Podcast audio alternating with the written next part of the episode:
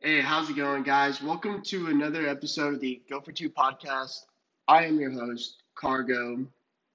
And uh, once again, guys, like we've been kind of going through each division and breaking down each team, kind of what happened last year, go over the numbers, and see what that team did in the offseason, uh, whether it was free agency, the draft uh, see if they did enough to possibly win their division.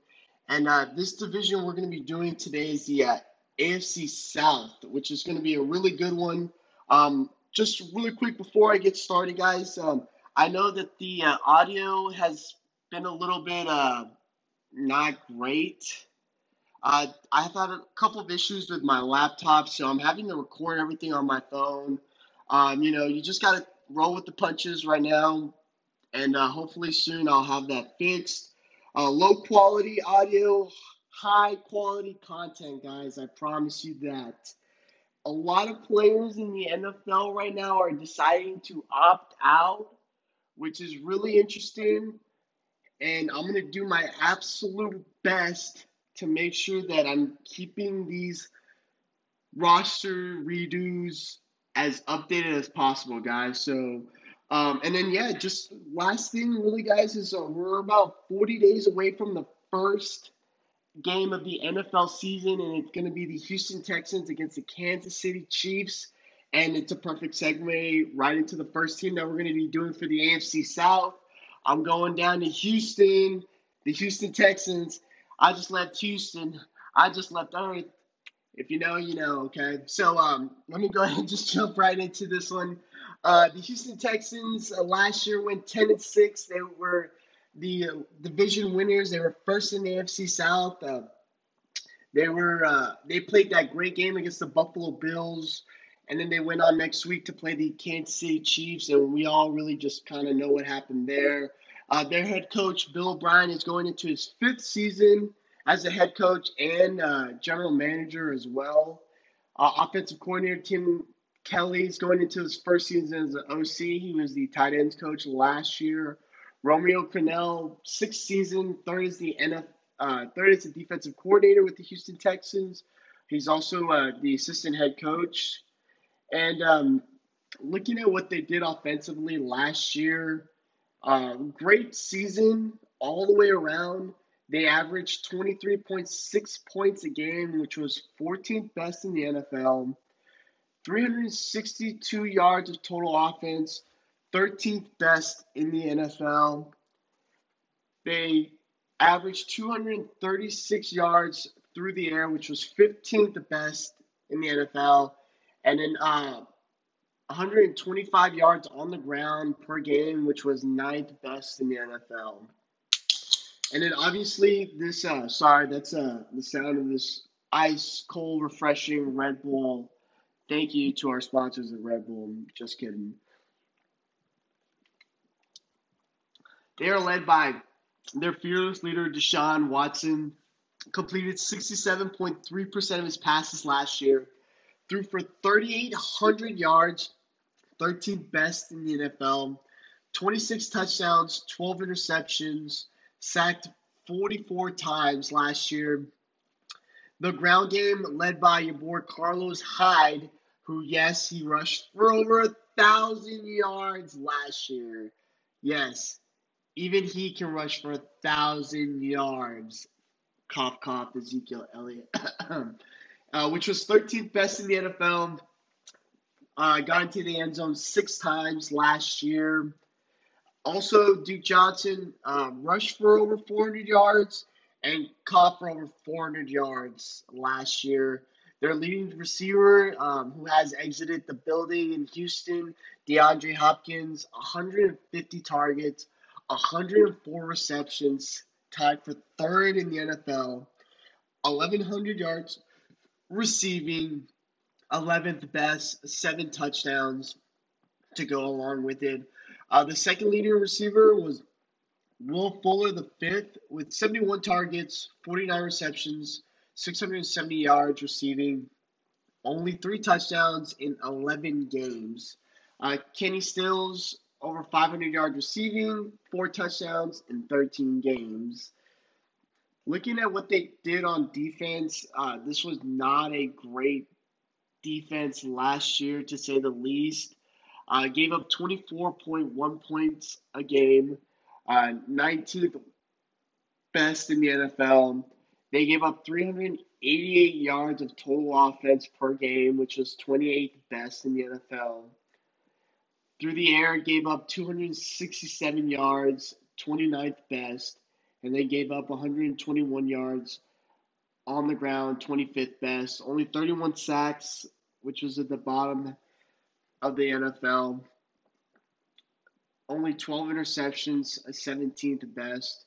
So, what the Houston Texans kind of did in the offseason first, the players they've added uh, Brandin Cooks via trade, David Johnson via trade, Randall Cobb through free agency, and Eric Murray as safety.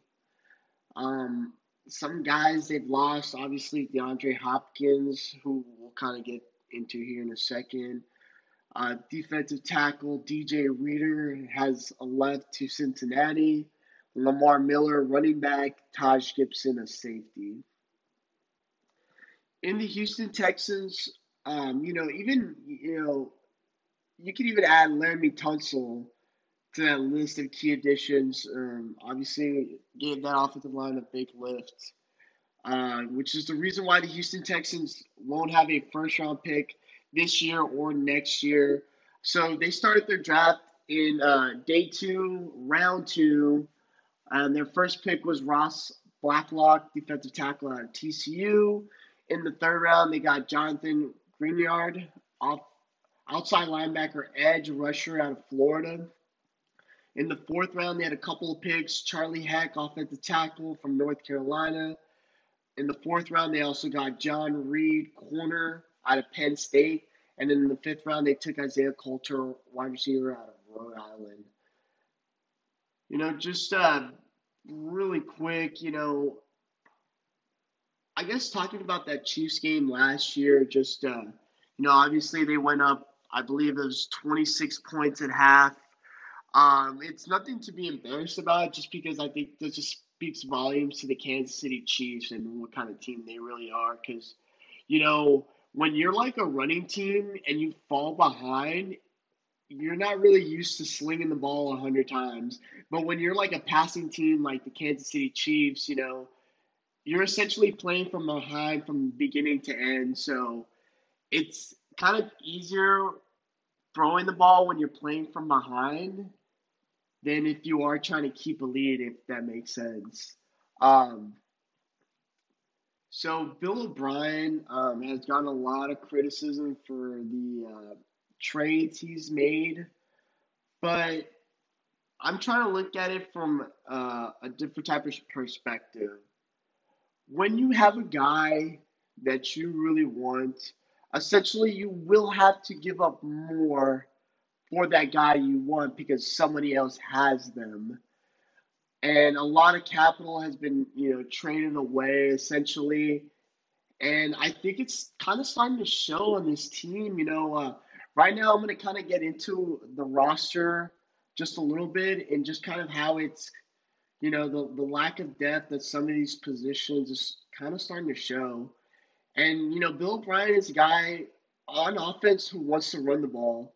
Um, i think you know he was able to kind of show that with carlos hyde and Duke Johnson last year when they were, you know, top top ten in rushing with, you know, Carlos Hyde and, and Duke Johnson. You know that, you know, those are not familiar names. You know, they are familiar, but not familiar as far as you know guys who put up big numbers.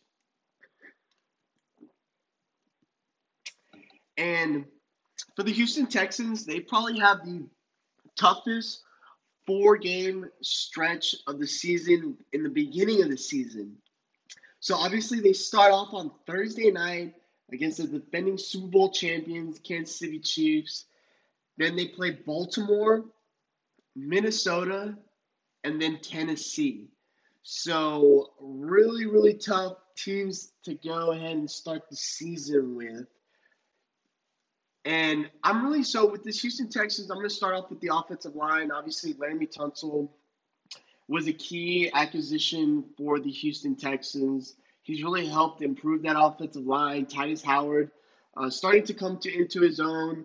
So hopefully another year together will build some more continuity. Uh, just because I think every team in this division of the AFC South is going to want to run the ball. Like everybody wants to run the ball, and I think every every team in this division has a really good offensive line. Now, is this as good as you know maybe the Indianapolis Colts? Definitely not. But the way they're building that offensive line, and they're going to want to run the ball. And the guy who's going to be running the ball for the Houston Texans is the David Johnson, who let's not forget a couple of years ago was right there in the category with Le'Veon Bell. It was David Johnson or Le'Veon Bell. Who are you going to take first overall in your fantasy football leagues? And uh, over the last couple of years, he's dealt with a lot of injuries. I think that David Johnson, if he can come in and be healthy, he could be productive in this offense. With all of those targets that have been vacated by DeAndre Hopkins, a lot of them will go to David Johnson, who I think is still a capable back, but he has to stay healthy, and there's just no way to uh, predict if a player is going to be healthy. We usually like to go off like injuries and, you know, oh, well, this guy had this type of injury, but he hasn't had any, you know, detrimental injuries. So um, I like the addition of David Johnson. What they had to give up to get him, I don't think was worth it. But I think um, he's going to be able to take a lot of pressure off uh, Deshaun Watson. Um, like I said, Bill O'Brien wants to run the ball. And then, you know, looking at this receiving core, it's got a lot of question marks. You know, obviously last year they had a lot of injuries at wide receivers. So guys like Keke Coutee and DeAndre Carter had to be, you know, the guys that stepped up. And a lot of these receivers they have, you know, are, are uh, speed guys. You know, I'm, I'm looking at Will Fuller, Kenny Stills, Brandin Cooks, and then, you know, even kind of smaller guys like Randall Cobb. So it's going to be interesting to see how they split up these catches. But I believe I believe in Deshaun Watson. He's a great decision maker with the ball. So it's going to have a little bit of the Calvin Johnson Megatron effect for them here, where not necessarily they're going to be trying to get the ball to one guy, but you know they're going to have I think playmakers all over the field. And if Brandin Cooks and Will Fuller, who hasn't been able to finish a season since he got into the league, if they can stay healthy, you know, I, I have more faith in David Johnson than I do in some of these wide receivers as far as, you know, finishing the season. So it's just gonna be have to have to wait and see with these wide receivers. Um, very explosive guys, um, if they can stay on the field. And then, you know, of course, with Deshaun Watson, I just think he's special. You know, if the team does have a chance this year, it's going to be on him, you know, to make these these uh spectacular plays. And you know they're trying to take more pressure off him but by getting rid of a guy like you know DeAndre Hopkins I feel like uh, that's not really necessarily helping him out. You know of course they could have drafted a running back in the draft if they really wanted to. Um, maybe somebody just as good as David Johnson if not possibly better in the near future. So, you know, Deshaun Watson, like I said, man, he's absolutely special. You know, I remember when he was at Clemson playing for the national championship against Alabama. I actually bet on Alabama, and Deshaun Watson showed me uh, why he's the guy. And so, like I said, Deshaun Watson, I think, could have an MVP type season because I think he's going to have to do so much in this offense. So, um, looking over at the defense, you know, I'm just I'm looking at some of these, you know, looking at this defensive line. Uh, I really like the pick of Ross Blacklock. I think he's uh, a phenomenal talent. He's kind of like that late first round kind of guy. So they got him in the second round. I think that's where he is, a second round guy. Uh, just to add some youth to this defensive line here because J.J. Watt, also a guy who's dealt with a lot of injuries.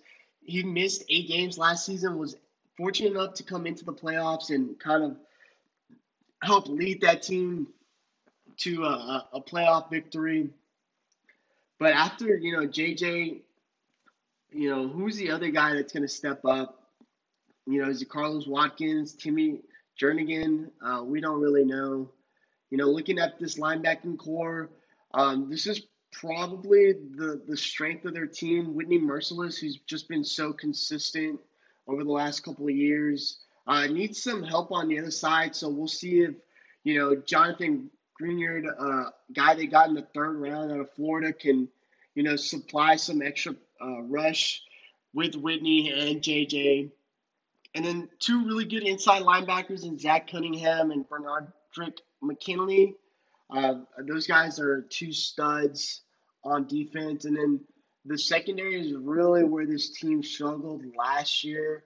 Uh, so many guys were in and out of the rotation. And I just look at some of these guys, and a lot of these guys are, you know, former first round picks. You know, Bradley Roby, Gareon Conley, Vernon Hargreaves the third. Um, even Lonnie Johnson Jr. Uh, was a high draft pick last year. So coming from new teams, you know, I think they're going to be better this year. These are guys that, you know, you can lock up one on one. I just think since they're coming from different teams, the, the teams that drafted them kind of, you know, let them go. So maybe their confidence was just a little bit hurt. So they just played a little bit timid, a little bit scared. But um, I think this year they can, if they can, you know, kind of get it together, I think those are really, really talented players. Um, look out for John Reid. I've, I've watched this guy out of Penn State. They drafted in the fourth round. I think he can play. Um, I think he's uh, maybe possibly a guy who can slip into safety as well. Um, he's kind of a longer, bigger uh, corner, and I think he'd probably be better suited as safety. You know, looking at the safety position, Justin Reid, who's a uh, emerging star, you know, in that back end, is the guy who's going to have to make sure that everybody's in the right position. You know, we'll we'll see who's going to be opposite of him, whether it's John Reid or Jaylen Watkins, Eric Murray. So it's going to be a, a, defense that, you know, we're going to see what Romeo Crennel can do. Um, like I said, I just feel like there's so many holes, and it's just because of the lack of draft picks that they've had over the year. And I feel like that will hurt them, you know, you know, in the long run, really. Because this is a team that I don't think is, is ready to make a Super Bowl run. You know, I think they have a chance to win the AFC South, but I'm not going to pick them to win the AFC South. And I'm sorry, I have a lot of friends that are from Houston and they are diehard Houston Texans fans. And when they hear this, they're, they're um, I'm not going to hear the end of it. Uh, but that's just my personal opinion. Um, just too many holes on defense, uh, too many injuries, too many questions as far as skill positions on offense and – uh, defense, you know, other than JJ, you know, I don't know who's really going to step up. You know, uh, JJ is one of those guys who's just getting older and having to deal with more and more injuries. And this is a really tough division. You know, I think it's going to be really close just because I feel like the Titans, um, although they didn't lose anything, they kept their core players. Um, we'll have another year together, and continuity is everything in the NFL. The Colts, obviously, I think they got better with adding Philip Rivers, and then Jacksonville's still a very competitive team. You know, this is a Gardner Minshew's year, so you know I'll kind of talk about him here in, in the next episode. Uh, but yeah, you know, the Houston Texans definitely going to be competitive. They're a team that definitely can sneak into the wild card. Um, and if they do, it's going to be have to be on Deshaun Watson's shoulders. So look out for Deshaun Watson to actually have a big, big year for the Houston Texans.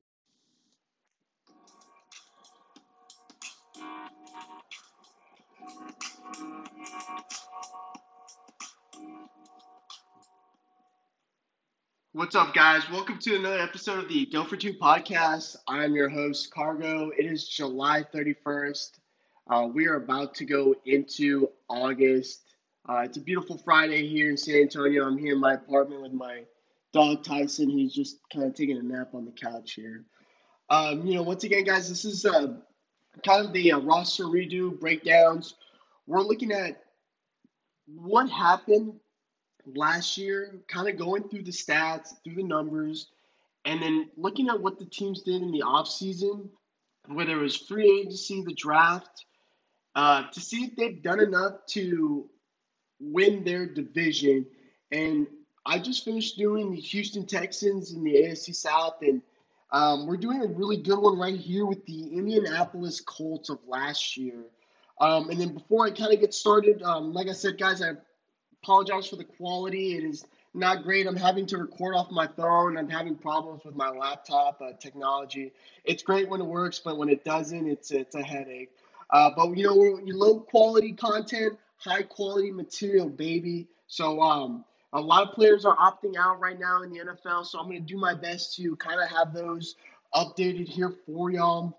Uh, less than 40 days away from football. So let's go ahead and just jump right into it. Uh, the Indianapolis Colts last year were 7 9. They were third in the AFC South. Their head coach, Frank Reich, uh, a great head coach, is going into his third season with his entire staff coming back. Um, Frank Reich is um, part of that Philadelphia's um, Super Bowl run a couple years ago, I believe in 2017, as the offensive coordinator. Um, what they did on offense last year, uh, really interesting because, you know, 22.6 points in the NFL, which is 16th best, middle of the pack. So yards per game was 327, 25th best in the NFL. Par yards per game 194, which was 30th in the NFL, and then their rushing attack 133 yards on the ground, which was seventh best in the NFL. This team, you know, obviously a year ago, probably about this time, um, Andrew Luck with the surprising uh, news that he was going to go ahead and retire. So they're Jacoby Brissett, or Jacoby Brisket, as we call, as me and my friends like to call him, uh, thrusted into the starting role. Uh, once again, he led a really good team to seven and nine. Um, I think Jacoby Brissett. Uh, well, I'll kind of get into him in a little bit here in a second. Uh, he completed over 60% of his passes, threw for 2,900 yards, 18 touchdowns, six interceptions sacked 27 times. Um, looking at this running game that was so good last year, they had they had really three guys, maybe sometimes at four, four guys toting the rock, as they say. Uh, Marlon Mack had over a thousand yards rushing. Yes, even Marlon Mack can get over a thousand yards rushing. Zeke, 11th best in the NFL, eight touchdowns, on the ground. Jordan Wilkins rushed for over 300 yards, two touchdowns. Nyheim Hines, uh, just a smidge under uh, 200 yards rushing, two touchdowns, and then had over 300 yards receiving. Uh, looking at this receiving core, last year their leading receiver was Zach Pascal. 41 catches, 600 yards, five touchdowns. T.Y. Hilton, 45 receptions, 500 yards, five touchdowns in only 10 games. Uh, Jack Doyle, 43 receptions, 448 yards, four touchdowns, and then uh, Eric Ebron um, had a, a, really good year a couple years ago. 31 catches, 375 yards, three touchdowns in 11 games. Looking at this defense, they allowed 23.3 points a game, which is 18th best they 346 yards allowed total offense, 16th best. Passing yards, 248.9 yards per game, 29th best in the NFL, and then allowed only 97.9 yards on the ground, which was seventh best in the NFL. 41 sacks, tied for 15. Justin Houston had 11. Darius Leonard, the Maniac, had five. They had 15 interceptions last year, which was seventh best in the NFL. Some key additions, of course, uh, obviously Philip Rivers signed a one-year deal for like $22 million. So he's going to need all 22 if he's going to move all 11 or 15 or 25 of his kids to Indianapolis from San Diego or Los Angeles, San Diego area. They also traded for DeForest Buckner, defensive tackle, which is the reason why they did not have a first round draft pick in this year's draft. They've also added Xavier Rhodes, Trey Burton, tight end. Uh, just, you know, the reason, you know, I don't think Trey Burton is going to be anything spectacular this year, but just interesting to note. He was a part of that uh, Philadelphia team when they won a Super Bowl, so maybe a little bit of a Philly special coming. Uh, some key losses uh, Eric Ebron, Margus Hunt, Brian Hoyer, and Pierre Desir, cornerback, who started 16 games for them. So going into the Indianapolis draft, Um, it, was really interesting because at that time they didn't know whether they were going to have Philip Rivers or not, and then they go ahead and sign him. So obviously, no first round picks for the Indianapolis Colts this year. So they started off in the second round. Uh, their first pick was Michael Pittman Jr., wide receiver out of uh, Southern California. In the second round, they drafted Jonathan Taylor, running back out of Wisconsin. And I'm going to get into those two guys here in a little bit just because they are really, really exciting players. In the third round, they got Julian Blackmon, a safety out of Utah. Fourth round, Jacob Eason, quarterback out of Washington. Fifth round, Danny Pinter, guard out of Ball State. Sixth round, Robert Windsor, defensive tackle out of Penn State. And a couple more six round picks, actually, uh, is Isaiah Rodgers, cornerback out of UMass, and a six round pick in Dezmon Patmon, wide receiver out of Washington State. I actually got to see him play live in uh, the Alamo Dome a couple of years ago for the Valero Bowl. Uh, Washington State, Iowa State, really good game. Also, another six round pick. Oh, four. So they had four six round picks. They had four picks in the sixth round. Uh, Jordan Glasgow, linebacker out of Michigan. So, uh, kind of looking at this offense, you know, this is has already been graded one of the best offensive line groups in the NFL. I think they were ranked third by PFF uh, coming into this year.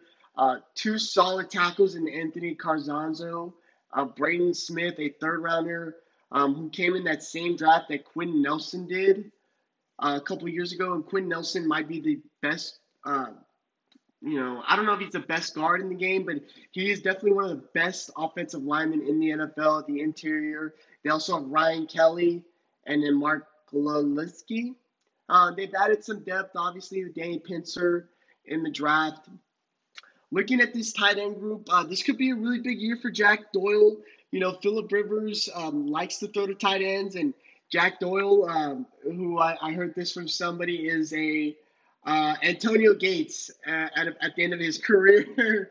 so uh, Jack Doyle, uh, look for him to have a big year uh, with Philip Rivers. Philip Rivers loves throwing to tight ends. Um, just kind of looking at what he did with, like I said, Antonio Gates and Hunter Henry the last couple of years. Uh, we'll kind of get into Philip Rivers here in a second. I, I have a couple questions about him. Looking at this wide receiver group, you know, Ty uh, such a great player when he could stay healthy. So explosive. He's he's so good down the field. Uh, I just you know kind of like with the Texans, man. They had a lot of injuries at wide receiver, and so did the you know Indianapolis Colts, um, which is why I think they got Michael Pittman, a bigger, more physical wide receiver, and Dezmon Patmon too. I, I I really like him. I got to see him play live. I've seen a couple of his games. Um, I think he can really play as well. And then Parris Campbell, uh, uh, the Indianapolis Colts have kind of been raving about him this offseason as a guy who could be a potential breakout. So a really good looking wide receiver group. Um, you know, Ty could just stay healthy, man, and that's the thing, he hasn't been able to stay healthy. So, um, you know, looking at this running back group, man, it is so good. They have maybe four or five guys who can really tote the rock. Nyheim Hines is kind of like that third down back. You know, um, he could be really big in this offense just because of you know how many balls you know Philip Rivers will throw to running backs in the kind of a check down position. And Marlon Mack, you know, who was really good last year, had a couple of small injuries, kind of kept him out of a couple of games. Uh, but then they go and add Jonathan Taylor out of Wisconsin, who might be the most purest running back, according to some uh, um, you know experts, the best pure running back in college, and they got him in the second round. They actually traded up to get him, so he's a guy that's probably gonna be on a lot of fantasy football teams. You're gonna have to draft him high and stash him on your roster and just kind of wait wait that out. But this is gonna be a really good running attack. And then you know, looking at the quarterback group here. Uh, so obviously they drafted Jacob Eason, and I have this thing about these strong arm quarterbacks that just kind of never pan out. Um, I mean, just off the top of my head, like Zach Mettenberger, um, Christian Hackenberg. Uh, some of those guys just kind of never planned out. Jacob Eason kind of falls into that category. What's good is he doesn't have to play right away. Um, he's the third string guy, so he's not even the backup. Jacoby Brissett, I was going to mention earlier, is a great backup. Um, he's a guy that can go in and, and just possibly help you not lose games, if that makes sense. Um, kind of like in that Tyrod Taylor kind of conversation, uh, along with some other guys. And then like Philip Rivers, you know, I just, you know, Philip Rivers, I think for him it was a smart decision to leave the AFC South just because of Patrick Mahomes and what he's doing in Kansas City. I think he comes to the AFC South and um, he's on a really good running team that's going to be able to protect him. He's got some weapons. I know he likes to throw to bigger wide receivers, those jump ball type of guys, and that's what kind of Michael Pittman is. So, but Philip Rivers, you know, has had so many opportunities and just couldn't capitalize in San Diego or Los Angeles. And, you know, don't get me wrong, Philip Rivers can throw with the best of them. He could still play at a really high level, but he's just kind of like a Jameis Winston to me. You know, not as obviously not as bad as uh, Jameis when it comes to like throwing interceptions, but just a guy, a guy who's like kind of forcing it at times, and um, you know, we just hope that you know here he can cut back on the uh, turnovers and just make the big plays that he needs to. Uh, a really good offensive group here all together. Um, not gonna lie, and then looking at the defense, um, you know, I look at this defense and just like uh, a really solid group. Obviously, they added DeForest Buckner. And the reason why they did that was because, you know, of guys like Derrick Henry, Leonard Fournette, David Johnson, who are all in this division and they all want to run the ball. So DeForest Buckner comes in, comes into a very similar defense, and is just going to stop the run. I worry about them getting pressure on quarterback. Justin Houston did have 11 sacks last year, uh, you know, but he is getting up there in age, and I just don't see them getting uh, that type of pressure on the quarterback. You know, so looking at this linebacking core, you know, obviously Dar- Darius the Maniac Leonard is coming into his own as one of those really good young linebackers. Anthony Walker, also a really good linebacker. Um, he's actually a guy who's not really talked a lot about uh, just because of Darius Leonard. You know, and then looking at the secondary, um, Rock Ya-Sin, Xavier Rhodes, Kenny Moore the second. You know, these are just a lot of like, you know, you know, other than Xavier Rhodes, these are like, you know, a lot of guys we haven't even heard of. So I still have questions about this defense entirely. Malik Hooker had some moments last year. He was a guy that they were possibly thinking about trading. Uh, Kadari Williams, um, a pretty good player. Um, you know, I just I don't see this defense. You know, I like this defense better. Well, you know, I, I, I find it hard. You know, you know, I do like this defense better than the Houston Texans. Do I like it better than Tennessee Titans? No. Do I like it better than Jacksonville Jaguars? Yes. But like I said, um, I think they built this team to stop the run. Um, it's just going to be what they can do at the back end if they can, you know, get enough pressure on these quarterbacks and you know create those turnovers to give the ball back to the offense. So this is going to be a team that's really going to be led by this run game.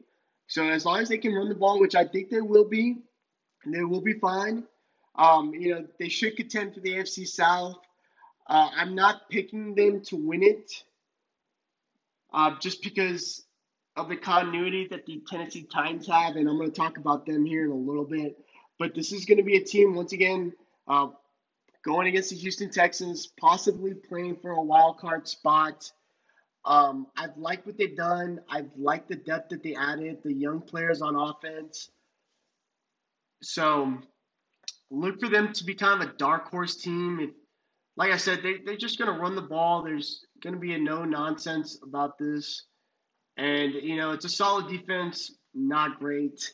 You know, we're just sometimes we look for those big names, and I don't know if they necessarily have that other than Darius Leonard and Anthony Walker. Oh, they do have DeForest Buckner. You know, I, I take that back, but um, you know, those guys that make the plays in the back end is going to be really crucial. Um, and you know, like I said, they just had a lot of really good draft picks that have turned out well versus the Houston Texans that haven't had that many great draft picks and you know that they're lacking in some of those positions. So I still have questions about this defense and for me it's all about quarterback, running game and defense, you know, and the Colts definitely have uh, one of those in the running game. Philip Rivers, you know, yes, there's some familiarity with you know Frank and his time in, with the Chargers, but at the end of the day, Philip sometimes gets like that gunslinger mentality and just starts to sling it too much, and you know, obviously sometimes those turn into turnovers and big moments, and that's what he struggled with his entire career. So. Um, I definitely really like what they have, though. A lot of good young players. I think, you know, maybe even after Philip Rivers, you know, I'm looking at Jacob Eason, Jonathan Taylor, Michael Pittman, Dezmon Patmon, um, and this young offensive line. You know, I think the, the front staff, uh, the management has done a great job in building a really good roster. And so we'll see how this kind of turns out for them, you know. Um, that's really all I got for the Indianapolis Colts. Um, look for them to be a, a possibly a dark horse with Philip Rivers. I, you know, like I said, they went seven and nine last year with Jacoby Brissett. They've improved their defense a little bit, so you know, it's going to be really interesting to watch the AFC South. I've I've done a lot of research on this AFC South, and I. I, I there's teams I, I like all three of these teams, you know, and I can't I just can't seem to freaking pick one. You know, I just kind of we'll wait and see how the you know season goes. But um, once again, guys, thank you all for tuning in to another episode of the Go for Two podcast. Um, once again, please be safe out there, guys. Treat people with respect. Um, you just never know what they're going through and uh, their everyday, and just uh, be grateful. Um, attitude with gratitude, as I'm trying to do better each and each day. Um, but yeah, guys, thank you all for listening and growing with me. Uh, keep keep listening. You know, if, if you're on your lunch break, this is a great little podcast to listen to in 15, 20 minutes tops. You know, get your football fix in. We're almost through this. As always, guys, just remember go for two.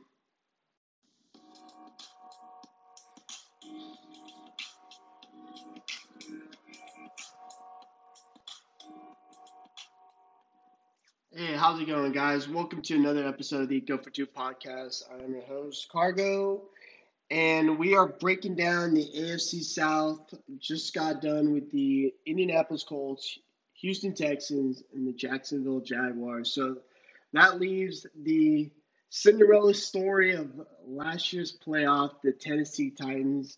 And before I get started, like I said, guys, um, technical difficulties with my laptop, so I'm having to do the recording off my phone. So low quality co- uh, audio, high quality content for sure. Uh, once again, this is going to be really another interesting topic. You know, AFC South is just so tough.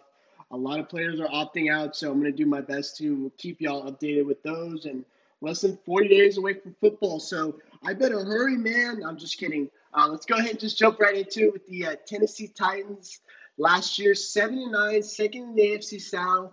Um, made the playoffs in a wild card. They de- they defeated the Patriots and sent Tom Brady. The beat the, the loss was so bad to Mike Vrabel, a former uh, Patriots player who played with Tom Brady. They sent him back into Tampa, and then they actually defeated the Ravens in the divisional and played a really good game against the Kansas City Chiefs in the conference championship uh, just to lose to Patrick Mahomes in the, the last drive of the game.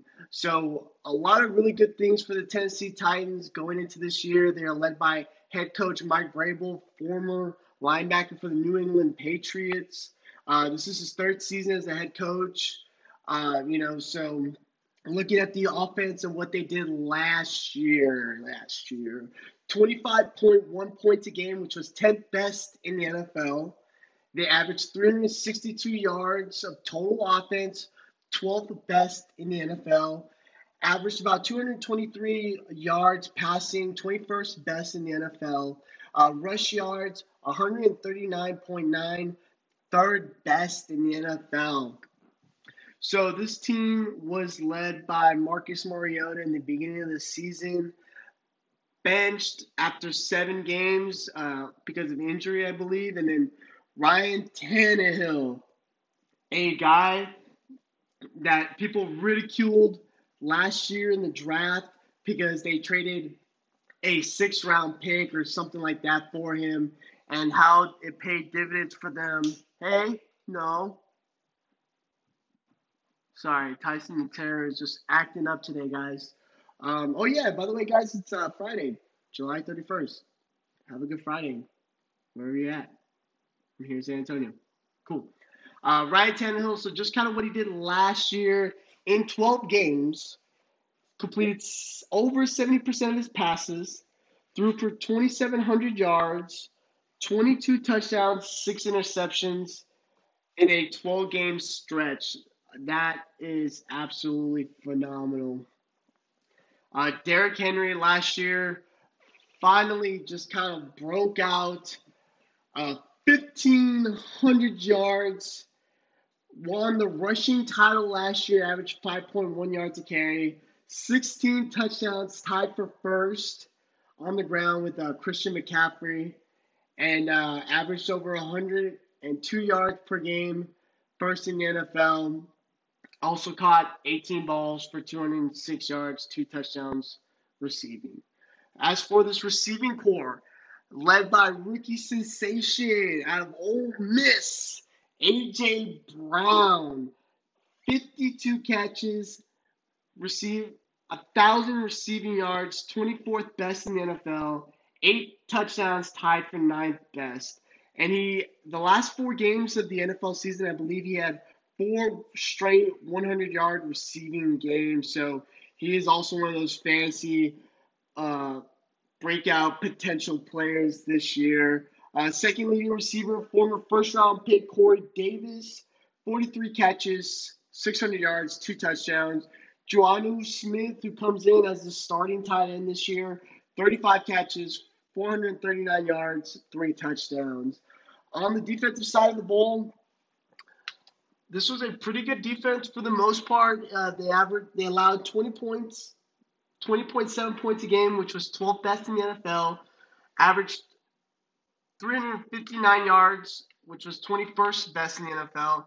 Allowed 255 yards, 24th worst in the NFL, and uh, allowed 104 yards on the ground, which was 12th best in the NFL. They had 43 sacks, 13th most in the NFL last year. Harold Landry III had nine and a half. Uh, JJ Correa, Jurrell Casey five, and Logan Ryan with four and a half sacks. Hey, look at that. Um, the interceptions, they had 14 interceptions last year, tied for fifth best in the NFL led by Kevin Bernard, five interceptions, which was tied for second most in the NFL. Malcolm Butler, keynote, uh, only played in nine games last year due to injury. Uh, you know, so some of the key additions, uh, they're not really additions. They just re-signed some important key players from last year. Uh, quarterback Ryan Tannehill got paid. He's the ninth highest paid quarterback in the NFL. Ninth highest paid quarterback in the NFL for 12 games last year. Um, might have been too early to pay the kid, uh, maybe too much at that case. Uh, Derrick Henry got the franchise tag, but then got paid. He's in the conversation for top five uh, highest paid running backs. And um, you know, for me with Derrick Henry, it's just always been the talent has always been there. This guy is too big, too fast to not be great in the NFL, and you know, year after year, I know I drafted him in fantasy, hoping that he was just going to break out. And you know, the way this team is built, um, you know, just kind of hard for him not to be successful in this offense. Uh, but finally got over that hump and kind of entered that superstar category. Uh, the biggest thing for him is if he could just be consistent. You know, it's hard enough just doing it one time, but to do it every single year, uh, so forth. They also added Vic Beasley, an edge rusher. Tyler Sambrailo, offensive tackle.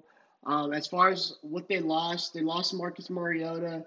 He's in uh, Las Vegas now with the Raiders. Delanie Walker retired. Jack Conklin um, is off to Cleveland. Logan Ryan is a free agent. Jurrell Casey is with the Denver Broncos. And Cameron Wake, I believe, is also a free agent. So I really like what they did with their draft as well. Um, they drafted uh, positions of need. In the first round, they drafted Isaiah Wilson, offensive tackle out of Georgia, which is really cool because Georgia had two offensive tackles taken in the first round, with Andrew Thomas going fourth overall. Isaiah Wilson goes to that right right side to replace Jack Conklin just like that. You know, they didn't they're not gonna skip a beat there on the offensive line. In the second round they got Kristian Fulton, cornerback out of LSU. A really good player in his own right. Was in the mix for that first round conversation. In the third round, they got Darrynton Evans, running back out of Appalachian State. In the fifth round, they got Larrell Murchison, defensive tackle out of North Carolina State. In the seventh round, they drafted Cole McDonald, quarterback out of Hawaii. And then in the seventh round, they've also drafted Chris Jackson, a safety out of Marshall. Um, once again, those first like two picks were just, I think, you know, out of the park. Um, exactly what they needed. So once again, looking at this kind of this offense, um, you know, you've got Ryan Tannehill, your quarterback of the future or of the present right now. This is a four to five year window for them to kind of get it done. Um, I think they put themselves in a really good position. It's just Ryan Tannehill and Derrick Henry have had moments, but can they be consistent? And Ryan Tannehill, you know, I think now it's kind of like with Gardner Minshew, people have tape on him. You know, they they they know what they're going to want to do on offense. So, is he going to be able to, as he said before in some interviews, change some things on the offense? You know, obviously they continue to need to give the rock to Derrick Henry. He needs to continue to be the vocal focal point of this offense. This offense will literally be on his shoulders, his big, massive, strong shoulders. Ryan Tannehill, I just I, I have a hard time seeing him do what he's gonna do what he did last year into this year. You know, like I said, he's had his moments in Miami where he's flashed, but he's, you know, once again, a question mark at quarterback in this AFC South, man. It makes it so tough, you know. I want to go Houston, Texas because I'm a big believer in Deshaun Watson, but I just think with what they have around Ryan Tannehill, it's it's going to be up to him and Derrick Henry. Uh, I like that one-two combo. I really do. I, I want the best for Ryan Tannehill. I don't want anything bad to happen to any player in the NFL. Let's just get that real. Let's just putting it out there. Um, I just I have my questions, and you know the fact that I keep hesitating on this guy, you know, it just hey, I'm just like you got to prove it, and you know it's and what I mean by prove it is just do it consistently over time, which is I know you're asking. That's Carlos. Hey, that's that's asking a lot, brother. But you know, hey, this is the NFL, uh, not for long. Uh, so Ryan Tannehill, you know, should improve this year. I don't know if their numbers are going to necessarily improve, but maybe the wins could improve um, this year. Uh, looking at this wide receiving core, it's going to be led by AJ Brown. He's a stud. Corey Davis uh, kind of hasn't panned out, kind of like a Dede Westbrook in a lot of ways. Um, high draft pick, uh, just the production has not followed. Um, Adam Humphries, Jonnu Smith. Jonnu Smith is a specimen to say the least. I think he's really good. Um, I think he could have a really good year in this offense. Um, I still think he's going to be maybe the second, third um, target on this offense, to be quite honest. Um, a really good offensive line led by Taylor Lewan and Isaiah Wilson, the bookend tackles. Rodger Saffold III, Ben Jones, and Nate Davis in that offensive line. Once again, everybody in the AFC South has a really good offensive line, so they're going to want to run the ball. I think the rest, the best running back is with the Tennessee Titans and Derrick Henry. I truly believe that how big and how strong he is. Um, you know, I, I, I have the Tennessee Titans as my favorite, but you know, looking at their roster, I still think they do have enough to edge out the Houston Texans. You know, it's it's a team sport. It's hard for one guy just to do it, and there's just already so many question marks with the tennis, uh, the Houston Texans, um, and the Indianapolis Colts. I think this is a really good defensive group together. Uh, Jeffery Simmons, who came on uh, strong last year, um, real top five, top ten player in the draft, kind of fell a little bit just because of the injuries. You know, I'm, I'm looking at uh, they did lose Jurrell Casey, who was a big, big key in that defense. So it's to be interesting how they replace him. as far as you know, the edge rusher Harold Landry the third, uh, really good edge rusher. We look for him to take the next step. Vic Beasley Jr. is on a one-year deal. Uh, there's something going on with him in the news that he's not reporting to Cam quite yet. So we'll see how that kind of you know that's that's another thing that could hinder. The smallest things are going to hinder this team because everybody is looking at them because of what they did last year and the Cinderella story that they had, and I don't think that Cinderella story is is going to be necessarily uh, as easy as it is uh, last year. I think it's going to be a lot harder for them. Uh, two really good inside linebackers in Jayon Brown and Rashaan Evans. Rashaan Evans is the leader of that defense. He is a thumper. Um, he is a playmaker, a former Alabama linebacker there. Uh, it's a really good looking secondary group. Um, they've had their question marks at times. Malcolm Butler looks to come back healthy, you know, with the Dory Jackson on the other side, and they added a veteran in Jonathan Joseph and then Kristian Fulton. Uh, so I really like what they got going here with the quarterback position, safety, uh, Kevin Bernard, and then uh, Kenny Vaccaro. Uh, Kenny Vaccaro's had his moments as well too. So this is a good defense. Uh, I, I think it's a really good defense, not a great defense, to be quite honest. You know, they even lost, you know, Logan Ryan, who was so good for them last year, Cameron Wake. Uh, you know, it's a solid group on the defense, just not a great one.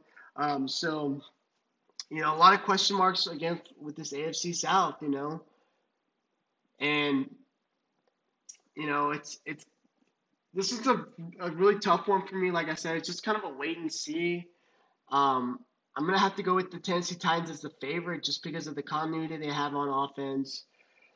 But it's it's a close race, and I, I think the the Houston Texans are right there behind them with the Indianapolis Colts third, and Jacksonville coming in uh, last in that regard. Um, yeah, that's what I got for the Tennessee Titans, man. You know, um, they didn't do a lot in free agency. They just replaced some players, kind of. Um, I think that that loss on the defensive line with Jurrell Casey and Cameron Wake is, is a lot. And then, you know, like I said, Logan Ryan not coming back as well is going to be a tough one. Um, he's just so good and he's done so much for that community in Tennessee. Uh, so, we'll wait and see. You know, that's what I got for the Tennessee Titans. Um, I, this probably isn't the most positive one for the Tennessee Titans, uh, but I think overall they have uh, more talent put together than the Houston Texans. They are healthier than the Texans, and then just you know the Indianapolis Colts. It's you know Philip Rivers kind of a wait and see type of game there. Um, yeah, once again a really tough division. You know Tennessee Titans, what they did last year in the playoffs was absolutely phenomenal. It's gonna kind of be hard to come back from that and all those expectations. So a lot of guys got paid. So let's uh let's see how that turns out for them. And that, that's really all I got for you guys with the Tennessee Titans. Uh, it's, it kind of sounds like I'm leading to the Houston Texans and Deshaun Watson, maybe more with the Indianapolis Colts right behind them. Uh, just, you know, it's these divisions are just so tough, guys, because there's just so many what ifs right now. But um, yeah, look for this one to be the really interesting division. You know, uh, that's pretty much all I got for you guys. Uh, I feel like I keep repeating myself. I should just end the podcast right here, right now, forever. Just kidding. More episodes soon to come, guys. Uh, we have one more division in the AFC. If you've been following along, and you know which one is coming up next. Uh, thank you guys for listening, and um, be safe during this pandemic, of course. Treat people with respect. Lead with an attitude of gratitude. And always, always go for two, guys. Always go for two. Thank you, guys.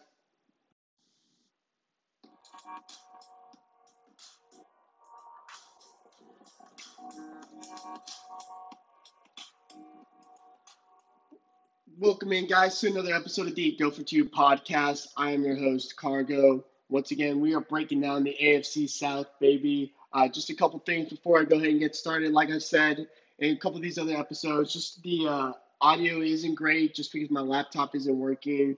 Uh, but I'm just trying to do the best with what I have. I'm recording off my phone, so the audio might be kind of uh, not that great, but I promise you the content will be that much better. Okay, guys. So a lot of players are opting out due to the COVID nineteen pandemic, rightfully so. Um, so I'm going to do my best just to keep you all updated on that. And uh, less than 40 days away from football, so let's go ahead and get right into it. Um, once again, the AFC South. This episode, we're doing the Jacksonville Jaguars. Sacksonville, no more. Um, like I said, with these divisional breakdowns, guys, we're going to look at each team, what happened last year. So we're going to go over the numbers, see if we can get a better understanding, and uh, look at see what they did in the offseason, whether it's a free agency, the draft, uh, trades, all that good stuff, and uh, kind of take a look into the crystal ball as far as 2020 and how the season looks. So, the Jacksonville Jaguars ended the season at six and ten. They were last in the AFC South. Um, you know, like I said, this this team was six and ten, and they ended in the uh, last in the AFC South. So, a very competitive division. Even last year, with all the moving parts here in the AFC South, they are led by head coach Doug Marrone. He's going into his fourth season with the Jacksonville Jaguars. The offensive coordinator, uh, Jay Gruden, his first season, he was the former Reds. Oh, sorry, didn't mean to say that. Washington football team head coach, uh, defensive coordinator Todd Wash, seventh season with the Jacksonville Jaguars, his fourth as a defensive coordinator. Joe DeCamillis, who has over 25 years of coaching experience, special teams, fifth season, uh, third under this uh, uh, uh, head coach Doug Marrone. So always got to give some love to special teams uh, when we can here on the show. So some offensive stats from last year, not great. 18.8 points per game, 26th best in the NFL, 341 yards of total offense, 20th best in the NFL, 235 yards through the air, 16th best Rush yards, 106.8, 17th best. Um, Gardner Minshew was their, uh, their quarterback for the most part last year. Uh, completed just over 60% of his passes, threw for 3,200 yards, 21 touchdowns, six interceptions. That's a great ratio for Gardner Minshew. Uh, in 14 games, he also did have over 300 uh, rushing yards on the ground. Um, you know, obviously with Nick Foles, we'll kind of get to that here in a second. Uh, Leonard Fournette last year, 1,100 yards rushing, which was actually seventh best in the NFL. Three touchdowns on the ground, had over 100 receiving targets, 76 receptions, 500 yards, zero touchdowns receiving. Okay. Uh, so looking at the uh, wide receiver core kind of from last year, DJ Chark Jr had over 118 targets, 73 receptions, went for 1,008 yards, 27th best in the NFL, eight touchdowns, eight touchdowns, tied for ninth most in the NFL. Chris Conley, 90 targets, 47 receptions, 775 yards, five touchdowns, and DJ Westbrook, 101 targets, 66 receptions, 660 yards, three receiving touchdowns. Uh, the defensive stats from last year they average they give up 24.8 points a game, 21st best in the NFL, 375 yards of total offense, 24th best in the NFL, passing yards 236.1, 16th best in the NFL, and yards on the ground 139.3, 28th best in the NFL. They did have 47 sacks last year, tied for seventh best. Uh, Josh Allen, 10 and a half sacks as a rookie Yannick Ngakoue, eight sacks. Calais Campbell, 6.5 sacks. Uh, 25 interceptions last year for them. Some key additions they've made uh, Tyler Eifert, Rashaan Melvin, and Joe Sherbert. Schobert, sorry, the line Sherbert. Schobert, the linebacker, formerly of the Cleveland Browns. Uh, some key losses. Uh, Nick Foles was actually traded to the Chicago Bears. Uh, great. So he's going to be a starter somewhere else now. Marcell Dareus, defensive tackle. Telvin Smith, the really athletic linebacker, I decided to retire. Um, AJ Bouye, AJ Bouye, corner, was traded to the Denver Broncos. Calais Campbell traded to the Ravens. Obviously, Jalen Ramsey last year traded to Los Angeles Rams. They also lost Barry Church, a leader in the back end. So going into this draft, let me tell you, Jacksonville, uh, 12 picks total, which tied for first with the uh, New England Patriots. So, really quick, they had two picks in the first round and then three in the fourth round. Okay, so kind of like a little bit of a rebuilding here in Jacksonville, uh, especially on the defensive side of the ball. I really liked what they did on the draft. Uh, so in the first round, they actually had uh, they picked ninth overall. They selected C.J. Henderson, cornerback out of Florida. And in the fourth round, their 20th pick from the Rams for the Jalen Ramsey trade, K'Lavon Chaisson, edge rusher from LSU, the national champions, LSU. In the round, second round, they got Siobhan Sultan, Sultan, Sultan. I, don't, I knew how to say his name before we started, but here we are. You know who I'm talking about. Uh, wide receiver out of Colorado. This was a guy who uh, was a first round talent, fell to them in the second. Great pick for them uh, to add to an amazing wide receiving core, man. Young wide receiving core. In the third round, they selected DaVon Hamilton, defensive tackle out of Ohio State. In the fourth round, their first pick, Ben Bartch, offensive tackle at St. John's. He's the guy known for making that smoothie during the NFL Combine. I think it had like peanut butter, oatmeal, bananas, fruit, and then like Gatorade. Yeah, it was some crazy stuff just so he can uh, gain some weight. Uh, hey, I love the dedication, big guy. Keep doing it, man. Uh, and also in the fourth round, they also got another corner, Josiah Scott out of Michigan State. I actually got to see him play a couple times, not in real life, but I've watched some of his game tape. Shaquille Quarterman, linebacker out of Miami. In the fifth round, Daniel Thomas, safety out of Auburn. In the fifth round, another wide receiver and Collin Johnson from UT. Uh, in the sixth round, they got Jake Luton, quarterback out of Oregon State. In the sixth round, they got Tyler Davis, tight end out of Georgia Tech.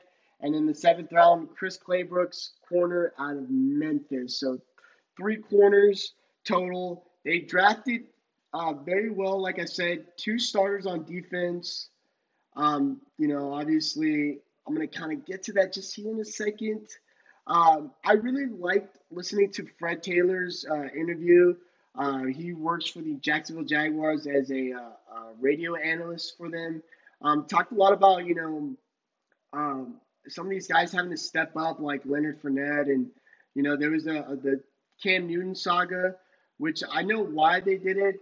Um, essentially, looking at this quarterback position, I'm so glad they got rid of Nick Foles. Um, I think Nick Foles just had some really good moments. Once again, he I think Nick Foles is just a backup quarterback with you know, guys I've mentioned before, and Jacoby Brissett, Tyrod Taylor, RG3, and um, so now that he's gone, you know, they paid him a lot of money. In, in, in just a couple games, he got hurt, you know, and then when he came in, he didn't play well. Shocker. Uh, what did you expect? They thought, you know, with this guy, they were going to go to the Super Bowl, and everything came crashing down for them last year, and literally the worst way possible. So looking at this season, you know, Gardner Minshew and what he did last year was absolutely amazing. Um, I think somebody said it. Hey, I'm all for it. The guy drafted in the fifth, sixth round as a quarterback, you know, climbing his way to the starting role, winning some games and playing very well and kind of just with that charisma, you know, and, and you know, we get so caught up with some of these quarterbacks, you know, they're they're they're confident, but sometimes over cocky. And I think Gardner Minshew is just confident. I just think he knows who he is, and he, has fun and he plays with fun. You know, a lot of the plays he made last year were exciting plays, and you know, he had his not so great moments, and you know, he's a young player and he's still learning to grow. So I really like him this year. I think a lot of teams will have him kind of figured out because before they didn't have tape on him, so now they're going to have a little bit of tape on you, Gardner. Are you going to be able to, you know, take that next step and uh, possibly make this team a competitive team? Because there's still a lot of talent here uh, on the offensive side of the ball. So with them, quarterback, I know there, you know, there's a possibility of uh, tanking for Trevor Lawrence. I don't think they're necessarily going to tank. Uh, but if they end up with the first pick, you know, I wouldn't be surprised. They're projected to actually have the first pick. Uh, but we'll see what Gardner Minshew has to say. Because, like I said, I think they're going to be a lot tougher on the kid this year. Leonard Fournette, a guy who I thought was going to get traded before the uh, NFL uh, deadline in the draft, didn't get traded. He comes back. They added Chris Thompson to that running back core, so he's, you know, I, am thinking even Leonard probably takes another step back. He's one of those guys that it needs to kind of step up and you know be that big play guy. There was just too many plays last year where uh, I think he only averaged uh, two yards to carry on first down, you know, which says a lot about the offense. But you know, too at the same time, Leonard Fournette, how big and how fast he is. Uh, also had some injuries last year. Got kicked out of the game for throwing a punch too. So a lot of question marks with Leonard Fournette. Um, and he's behind a really good offensive line. You know, they didn't play exceptional last year, but I think there's a lot of good spots. in Jawaan Taylor, a, a uh, second round pick from a year ago, AJ Cann, Brandon Linder, Andrew Norwell, and Cam Robinson are really, I think, it's solid group altogether. And this wide receiving core is really something special. DJ Chark Jr. is uh, on a lot of fantasy football boards. Hey, no, sorry, it's Tyson. He's about to destroy something. I can tell. I can see it in his eyes. Um, you know, looking at this wide receiving core, really good, very talented. You know, a lot of depth. You know, I think there's something to build here, either with Gardner Minshew or whoever the quarterback is of the future. Uh, Chris Conley, you know, uh, has his moments. Dede Westbrook was supposed to be the breakout player. Had a really good season last year. Uh, you know, maybe in this year he kind of comes into his own. A former second round pick out of Oklahoma. Uh, Shenault out of Colorado could be in the mix, and even Collin Johnson out of UT. Uh, a really good young receiving core. I like to see what they're going to do here in the future. And then they also added Tyler Eifert, who could be a big addition for them on offense. Uh, defense is probably really where they have a lot of question marks, a lot of turnover. With the type of turnover they have, it's going to be hard for them to be competitive. And then with this kind of a pandemic going on. It's less rest for these young guys. Uh, but they have an absolute stud in Josh Allen, whom I remember a couple years ago, you know, uh, fell to seventh overall, you know, and this was a guy who could have been the second player taken in that draft. So um, something good to build on. I don't think Yannick Ngakoue will be on the team uh, this coming year, which is why I think they drafted K'Lavon Chaisson to be that edge rusher opposite of Josh Allen. Um, Al Woods is one of those guys who's opted out of the uh, 2020 season. So another player out.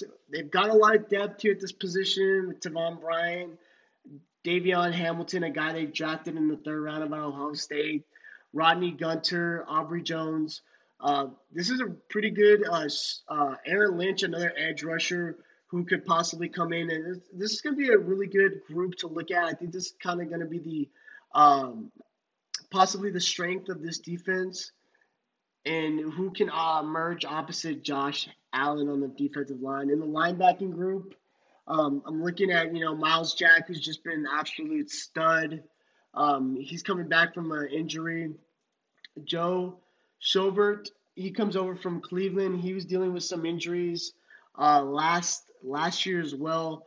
Um, he's kind of been in and out of the lineup. Uh, this is a guy when healthy can have over 120 tackles easily. And then they added Connor Marsh, Thaddeus Marsh also. Um, really good uh, depth behind them. They have Quincy Williams, Leon Jacobs, and Shaquille Quarterman, a guy they drafted out of uh, Miami, who's a thumper of a linebacker, and also former Last Chance U star Dakota Allen as well. So I like the linebacking group as well. I I do believe in this front seven. Uh, just a lot of youth, man. And then in the back end, they have C.J. Henderson, who I think will be a baller uh, in the future. It's going to be kind of hard for him to really make an impact this first year. I think him and Jeff Okudah are very similar. So, you know, with the uh, Tre Herndon, a guy they had on the roster last year, stepped up. They've added Rashaan Melvin. They have a lot of young guys in that corner group. The safety, Rodney Harrison, a thumper. Jarrod Wilson, a really good young player. Daniel Thomas, a rookie out of Auburn as well, just to kind of uh, finish up that defense. And Um, like I said, just too much turnover for me and the Jacksonville team. A lot of young guys, no more big names. You know, obviously, you know, it's hard to lose both starting corners from a year ago. Uh, so too many questions there. You know, they've lost uh, Telvin Smith also to retirement, who's really good. So Myles Jack will have to just do a little bit more, and and Josh Allen. But I think the nucleus they have here is really good. They've got really good young players at key positions. You know, corner, linebacker, defensive end. They've got a solid offensive line, really good wide receivers. Leonard Fournette, it's going to be interesting to see what happens with him, and then Gardner Minshew. Um, this is a team that's just going to, you know, rally behind Gardner. I believe it, and they're all just going to play hard. You know, a lot of young guys, guys got to step up. Some guys have to step up, and uh, we'll see how it goes for Jacksonville, who um, will be doing very well the next couple of drafts uh, as well. So, unfortunately, I don't have the Jaguars uh, getting into the wild card. I don't see them going. I think they're going to be a, kind of a uh, a team that just goes out and is just competitive every single week. Um, guys just trying to earn their spot, and maybe not even on this team, but for a different team in the years to come. So that's really all I got for the Jacksonville Jaguars. Um, as always, guys, thank y'all for tuning in. You know, be safe out there with this whole pandemic still going on, and um, treat people with respect. Treat them the way you'd like to be treated. Um, serve with an attitude of gratitude, as always. Um, just remember, if you're even kind of just thinking about it, just go for two, baby. That's all I got. Thank you, guys. Yeah, guys, I just wanted to come on here real quick, you know, kind of looking at the AFC South as a whole and, you know, kind of backtracking a little bit, kind of the things I talked about. I wanted just to, I don't know how to say this, but not that I'm wrong. It's, you, you know, you're just making opinions based off information that you have in front of you. And I think the biggest thing for me is just looking at this AFC South just a little bit more. I've come to just realize that I have to go with my gut as much as, you know, I want to give uh, Tennessee Titans and the Indianapolis Colts credit for what they've done in the offseason. Um, you know, I'm, I'm to go have to go ahead and stick with my gut and just the Houston Texans are, I think, are the team to be in the AFC South until – you know, the Tennessee Titans can, you know, take the reins and the Indianapolis Colts can do what Philip Rivers wants them to do. So um, I, I'm just going with the quarterback that I trust the most. I think it's a quarterback league. Whoever has a better quarterback has a better chance of winning. And um, I truly believe that Deshaun Watson will have a MVP type season. And he is just a guy that I've seen elevate players around him. And I think that's what he's going to do. If the guys could just stay healthy on offense, uh, this could be uh, really something special. Just kind of want to add this little snippet to the end. So uh, I am going out here on the record saying that I'm taking the Houston Texans to win the AFC South, and it's going to be an interesting battle with the Tennessee Titans and the Indianapolis Colts. I'm going to have to give uh, the Indianapolis Colts just a little bit of an edge um, over the Tennessee Titans, but just by hair, really. Uh, once again, guys, thank you all for tuning in. Uh, always, always go for two.